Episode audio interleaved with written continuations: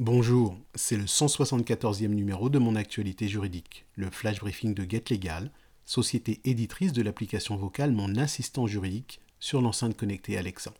Aujourd'hui, je parle d'une des modifications de cette rentrée, l'indemnisation du chômage partiel.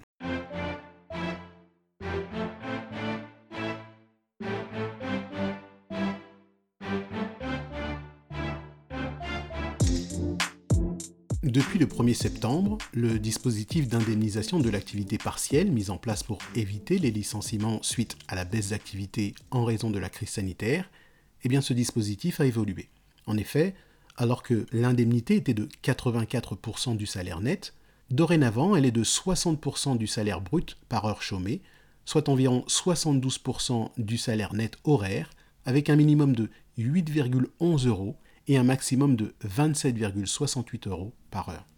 Il est à noter toutefois que cette baisse n'est pas applicable dans trois circonstances. Tout d'abord, elle n'est pas applicable lorsqu'il existe un accord d'activité partielle de longue durée, c'est-à-dire un accord mis en place afin d'aider l'entreprise à faire face à l'impact de la crise sanitaire ayant pour objectif de préserver les emplois et de sauvegarder les compétences des salariés, et ce, en diminuant l'horaire de travail en contrepartie d'engagement en matière de maintien de l'emploi. Deuxièmement, la baisse de l'indemnité n'est pas applicable aux salariés des entreprises fermées par décision administrative. Enfin, troisièmement, la baisse de l'indemnité n'est également pas applicable aux salariés des entreprises relevant des secteurs les plus touchés par la crise. Dans les deux derniers cas, donc, c'est-à-dire s'agissant des salariés des entreprises fermées par décision administrative et ceux des entreprises relevant des secteurs les plus touchés par la crise, ils continuent donc de percevoir 70% de leur rémunération brute antérieure, soit environ 84% de leur rémunération nette, et ce jusqu'au 31 octobre 2021. Concernant les salariés des entreprises dites les plus touchées par la crise, il s'agit des salariés des entreprises appartenant à l'un des 133 secteurs mentionnés à l'annexe 1 du décret du 29 juin 2020 portant modulation du taux horaire de l'allocation d'activité partielle, modifié par le décret du 28 mai 2021, et qui ont subi une baisse de leur chiffre d'affaires d'au moins 80% durant la période allant du 15 mars au 15 mai 2020. Pour information, la liste de ces 133 secteurs va de la culture de la plante à boisson au paris sportif, en passant par la fabrication de bière, le commerce de gros alimentaires ou encore le commerce de détail de fleurs ou de livres.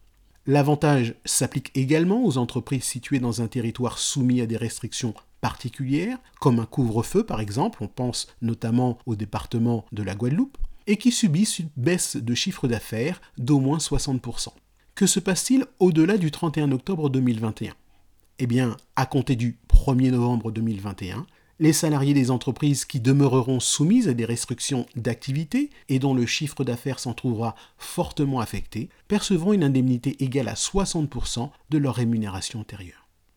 Avant de nous quitter, une courte recommandation. Si vous souhaitez savoir comment est calculée l'indemnité de licenciement pour les salariés ayant connu des périodes de chômage partiel, n'hésitez pas à réécouter notre flash briefing numéro 130.